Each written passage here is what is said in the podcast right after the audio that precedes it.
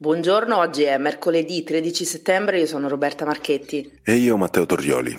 Incidente mortale su via Laurentina a perdere la vita un 42enne che si è ribaltato con la sua smart in zona Selvotta. I residenti chiedono maggior sicurezza. A Torbella Monaca un uomo è stato trovato privo di conoscenza dopo un pestaggio in strada non lontano dalle vie dello spaccio, è in ospedale in fin di vita.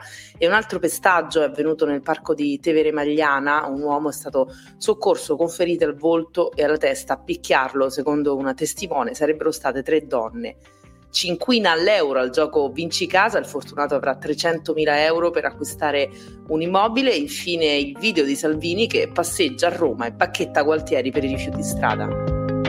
Roma Today, la rassegna stampa di Roma Today con Roberta Marchetti e Lorenzo Nicolini. Partiamo dall'ennesimo incidente mortale sulle strade di Roma che ha riacceso il dibattito sulla sicurezza stradale. L'ultimo necrologio degli automobilisti, che è ormai un appuntamento tristemente quasi quotidiano, riguarda un 42enne che lunedì a bordo di una Smart si è ribaltato mentre percorreva la via Laurentina in zona Selvotta.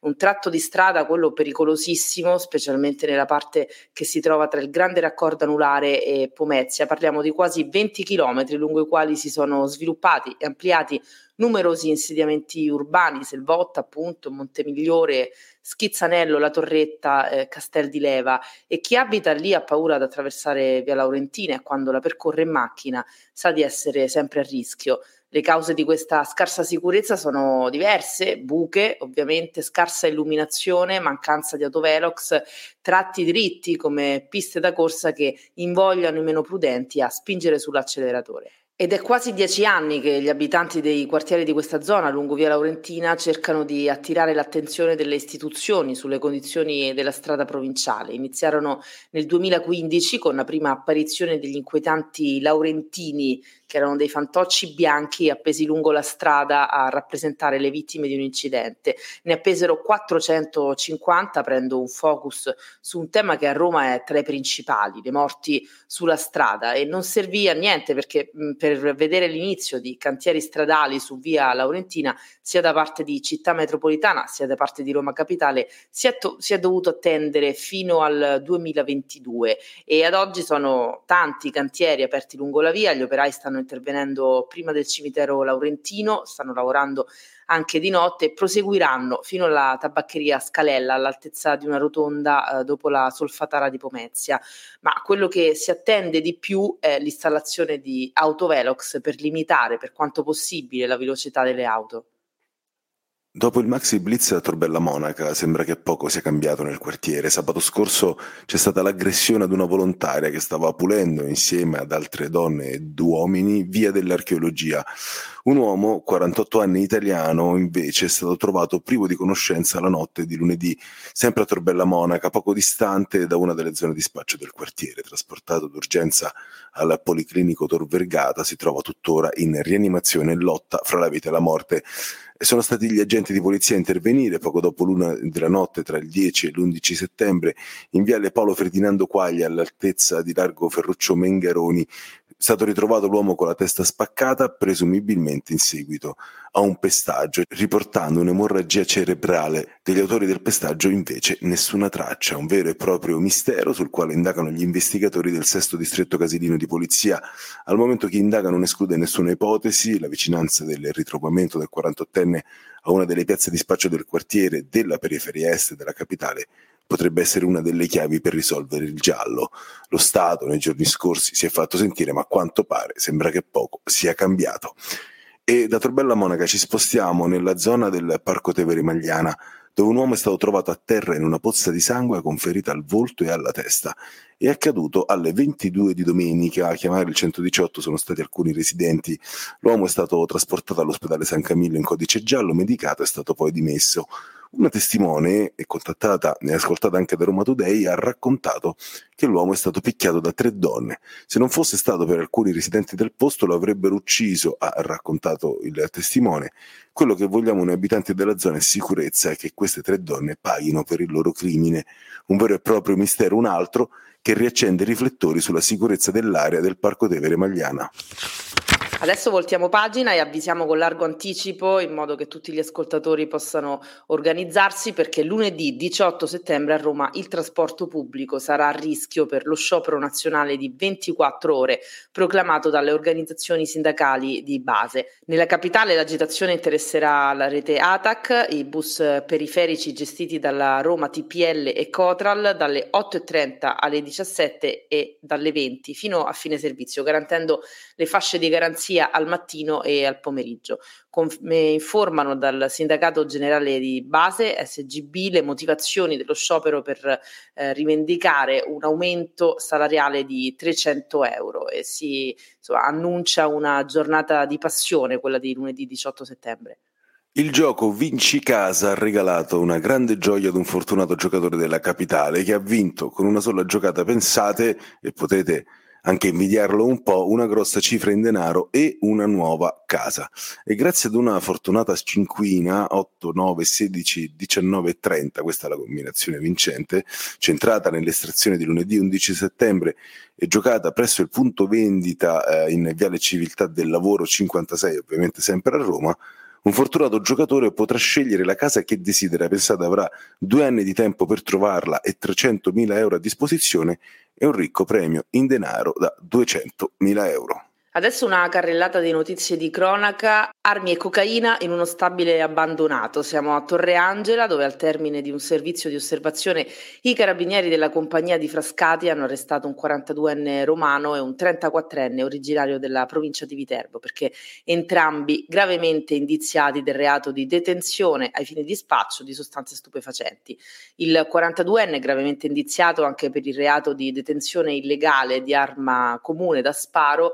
I carabinieri hanno trovato eh, il 34enne in possesso di 25 involucri di cocaina e una successiva perquisizione all'interno di uno stabile lì vicino ha permesso ai militari di rinvenire e sequestrare al 42enne invece una pistola revolver calibro 357 Magnum, risultata denunciata rubata nel 2016 e sei cartucce dello stesso calibro, oltre a circa 420 grammi di cocaina, 6 grammi di hashish e circa 4.500 euro in contanti provenienti da attività illecita e ancora 19 arresti nel centro storico di Roma in un'azione di contrasto ai borseggiatori, tantissimi controlli effettuati dai carabinieri, in particolare sulle banchine degli autobus dove i borseggiatori solitamente si scatenano tra le varie operazioni messe a segno in via dei Fori Imperiali, i militari del comando Roma Piazza Venezia hanno arrestato in flagranza un ragazzo e una ragazza, entrambi ventunenni di origine romene, sorpresi dai carabinieri subito dopo aver asportato il portafogli contenente circa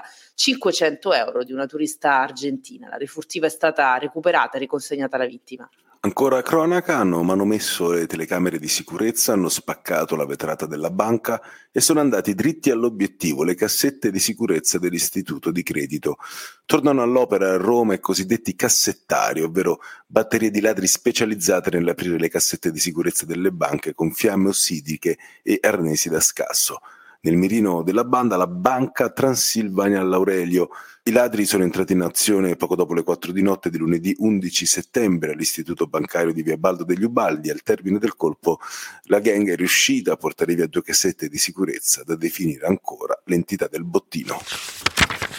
Passiamo adesso a una notizia che arriva dai social, in particolare dal profilo Instagram di Matteo Salvini che l'altra sera ha giocato a fare il, il cittadino romano che gira e denuncia il, l'ammasso di rifiuti per strada. Salvini ha lanciato una bella bordata contro il sindaco Gualtieri e anche contro Ama.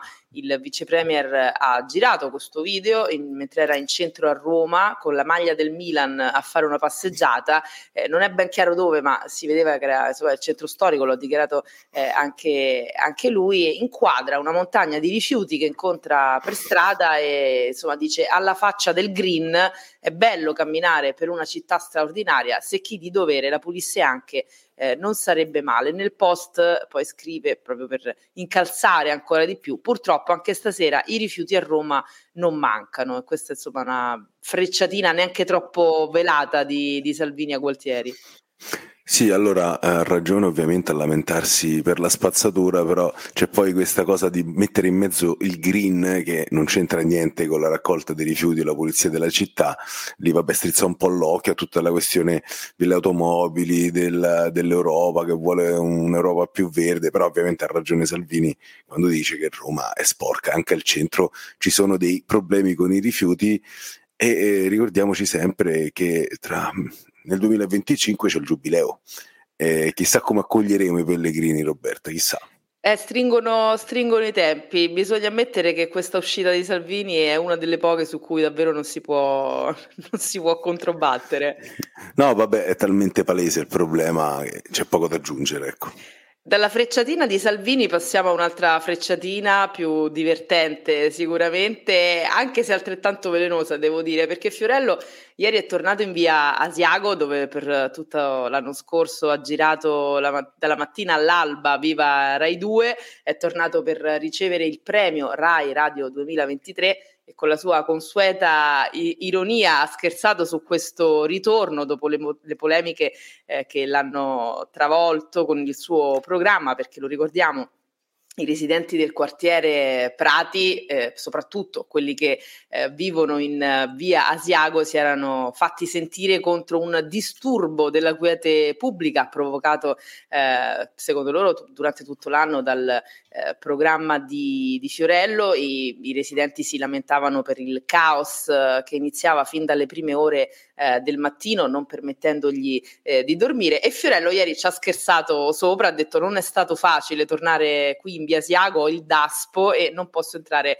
facilmente. Ora che non ci siamo più noi, ha detto in, Biasia- in Biasiago si apriranno due centri, uno di meditazione e l'altro di yoga e alla fine gli dedica questo premio proprio a loro, proprio ai residenti di via Asiago e, e, e la dedica è ancora più divertente perché lui dice auguro a loro silenzio e pace, non dico per l'eternità, però gli auguro questo. È sempre con grande ironia è riuscito a chiudere definitivamente questa polemica, anche se lo ricordiamo, Viva Rai 2 tornerà, ripartirà il 6 novembre e cambierà eh, location, non si girerà più a Via Siago, ma molto probabilmente al Foro Italico, andrà in onda da lì dove non disturberà nessuno. Allora, molto simpatico come sempre, mi sembra anche una punta di rosichella di, di Fiorello. Eh. Secondo me non ha digerito fino in fondo perché poi lui lo diceva che secondo lui Via Siago era veramente il set perfetto per il suo programma, anche diciamo perché la RAI è Via Siago in un certo senso, c'era eh, anche questo no simbolismo, mettiamolo così, dietro la via. Ormai se ne è fatto una ragione, dopo che tutta Roma praticamente aveva fatto un po' a gara, non so se per finta, quindi soltanto per farsi un po' di pubblicità o veramente per portarlo a fare vivere a due in un quartiere piuttosto che in un altro, secondo me c'è ancora un pizzico di amarezza per Fiorello, eh? Nel sì, fatto era, che se ne sia dovuto andare. Beh, si era accomodato in via Siago, comunque anche scenograficamente era molto bello questo glass davanti a, a, allo storico ingresso di, di via Siago, eh, tra l'altro molto vicino anche a casa sua, ma non si allontana di molto eh, dal foro, al foro italico. Comunque lui abita intorno Corso Francia, quindi sì, dai, certo. non gli è certo. andata male. Beh, però se pensi alle origini del programma, che era lui che faceva una sorta di rassegna stampa al bar eh, con gli amici, perché nacque così, non era una cosa ufficializzata, lo faceva solo sui suoi canali social, non ricordo neanche se Instagram. Partì da Twitter con, con Edicola Fiore. Ecco appunto, e quindi era normale che l'idea che l'evoluzione doveva essere in centro città, perché da lì è partito, quindi forse ai fori imperiali sì è vero, non disturba nessuno, ma non c'è più quella, eh, quell'atmosfera, ecco, che tu dicevi giustamente tu che c'era a Viasiago. E beh, dobbiamo accodarci a quello che dicevano poi gli abitanti eh, delle, delle, periferie, ma magari avere Fiorello che ti disturba la mattina sotto casa, forse in centro questa cosa non la capiscono tutti. Forse no. Queste erano le notizie di oggi, mercoledì 13 settembre. Roma Today torna domani mattina, sempre dopo le 7.30. Potete ascoltarci gratuitamente sul sito e app di Roma Today, Spotify e tutte le principali piattaforme. Roma Today, la rassegna stampa di Roma Today con Roberta Marchetti e Lorenzo Nicolini.